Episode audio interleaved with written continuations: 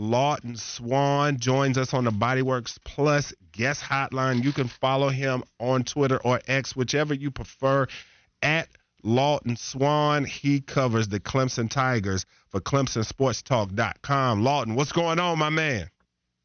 Hey, Wes, I'm good, buddy. How are you? I'm doing great. I'm doing great, man. So we had Will Shipley on earlier talking about these Clemson Tigers. We just went through the schedule. I've got them ten and two. My man Walker Males got them going eleven and one. But how do you see Clemson's season shaping up under Garrett Riley at offensive coordinator, at uh, also Cade Klubnik stepping in at quarterback? Yeah, so I think it's interesting because I think there are a lot of people out there, Wes, if you look at last season, they really wanted to see Cade Klubnik a little bit sooner than you really got to. And, you know, he really came on to the scene in that matchup against North Carolina in the A C C Championship, and then obviously playing in the Orange Bowl against Tennessee once D J Uiagalelei decided that he wasn't going to come back to Tiger Town. So I think with all of that and what you saw, there was a, a bit of a tempo change when he was in the game.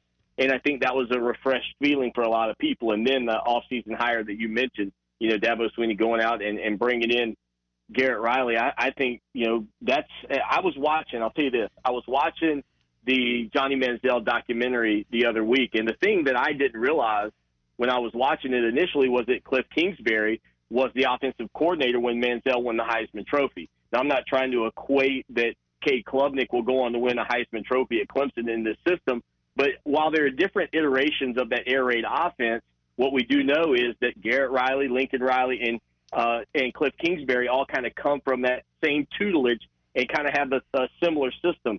So I could see where, you know, if this this team can play at the highest level at wide receiver with Cade Klubnik and all the things that he brings to the table, maybe even his ability to rush the football, it could be a special season. And I don't think you guys are so far gone with, you know, ten and two and eleven and one predictions. I think you look at the schedule, they'll probably be favored in the majority of the games, if not all. And uh, you can make the argument their two toughest games are at home with Florida State and Notre Dame. And then, Lawton, also, when you when you talk about this schedule, where do you see maybe the potential pitfalls? I know you just mentioned a couple of matchups right there. Are there any, uh, you know, big matchups where you're really looking to those and saying, hey, this could determine their season? Well, so I always think week one is funny, and I know you being a former player, you kind of understand this. The ball bounces a strange way that opening weekend, and you never know. The other thing, too, that I think will maybe influence some things is the new clock management. You know, how many possessions do teams get? And we really don't know it, right? It's all kind of mythical at this point because of the, the clock not stopping like we're accustomed to it doing at the collegiate level. So if you lose some possessions per game, then maybe some teams that can figure out a way uh, to possess the ball a little longer can keep the, you know, kind of play a game of keep away from some of these high-powered offenses. And we'll see if that does end up popping up. Games I'd watch out for, obviously, I think North Carolina and, and then that matchup at the end of the season, you know, with South Carolina. The fact that the Gamecocks went into Death Valley and kind of shocked everybody coming from behind, being down fourteen to win at thirty-one thirty. Uh, Dabo Sweeney has kind of insinuated when I was talking with him at the A C C kickoff that he feels like that game may have actually kept Clemson out of the playoff a year ago. So I don't think Clemson feels too far from the college football playoff conversation. But there are some, uh, as you might call them, landmines along the way. But those are the four that I'd, I'd really look at, is the two I mentioned earlier with Florida State and Notre Dame, and then that North Carolina, South Carolina swing that you've got at the back end. The good news is next week up in Charlotte, everybody will get a chance to see the Tar Heels and the Gamecocks facing off. So for Clemson fans, even though you're a long way off from those games, you might get a little preview of what those two teams could look like later on in November. That's the voice of Lawton Swann, Clemson Sports Talk dot com on the Bodyworks Plus guest hotline. Lawton, we've talked a lot about the quarterback exchange. A lot of people have. The offense, how different it could look, not only with Garrett Riley, but also Cade Klubnik. You go back last year, you see D J U only throw for two hundred fifty yards one time, and that was in a double overtime game against Wake Forest. Is it safe to say, is it fair, I should say, to say that D J U held back this offense last year? Woo, man, I tell you, if you listen to D J, he kind of feels the, the exact opposite. Right. And so, right. You know, I, my, my thing is this, and, and I'll be honest, I think you're going to know for sure after about three weeks in the season. And the reason I say that is is because, you know, when we were in school and that science professor was trying to teach us about variables and we didn't really understand what he was talking about. Well, now we do if you look at college football, because whatever D J does at, at Oregon State will be indicative of whether or not, you know, this was a Clemson thing or a D J thing, because you've separated the two.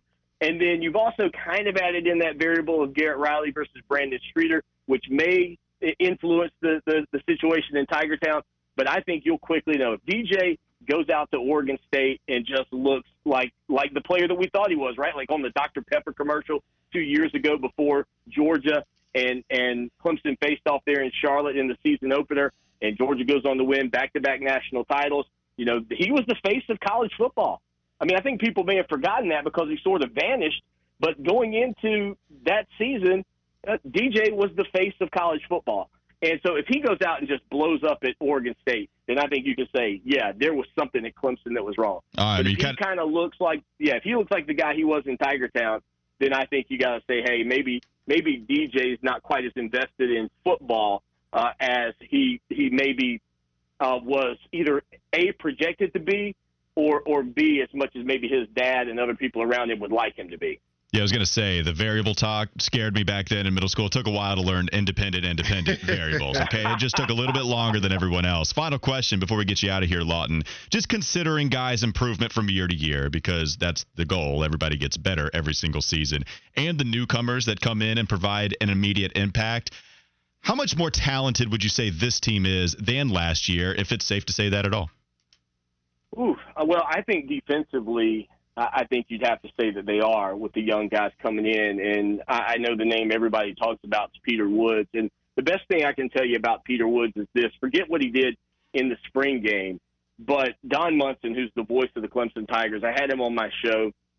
And, again, for anybody out there listening, uh, you can just follow us on Twitter at Clemson Sports. Make it super easy. A lot easier than typing my name.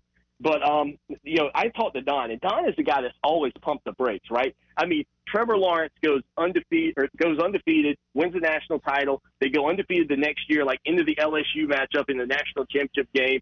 And I asked Don Munson, you know, if if, if Trevor wins this ball game, is, is he potentially one of the great quarterbacks of all time? And Don Munson's a whoa, whoa, whoa, don't put the cart before the horse kind of guy, right? He never, never leans in on anything. Man, I asked him about Peter Woods, and Don Munson, I mean, he broke out the engineer's cap. I mean, he was he was driving that train, and he said he's not going to slow down the hype train on Peter Woods. So I think just Peter Woods and the guys, Stephylan Green, uh, I, I think obviously T J. Parker, I, I think those guys are all players as freshmen that can come in and play defensively for Clemson and could end up being, you know, solid backups, because you've got you've got Tyler Davis and Rook O'Rororo in the middle. And then, obviously, a guy that everybody's kind of keeping their eyeballs on is what Xavier Thomas does off the edge for Clemson this year. But on the defensive side, yeah, I, I think so. I think they're obviously um, – the, the young guys have a chance to really be impactful uh, this season for Clemson. That was Lawton Swann joining us on the Bodyworks Plus guest hotline. You can follow him at Lawton Swann on Twitter or his platform at Clemson Sports for all of your Clemson Sports needs. Big Law, we'll see you down the road, my man. Hey, guys, anytime you need me, I'm here for you.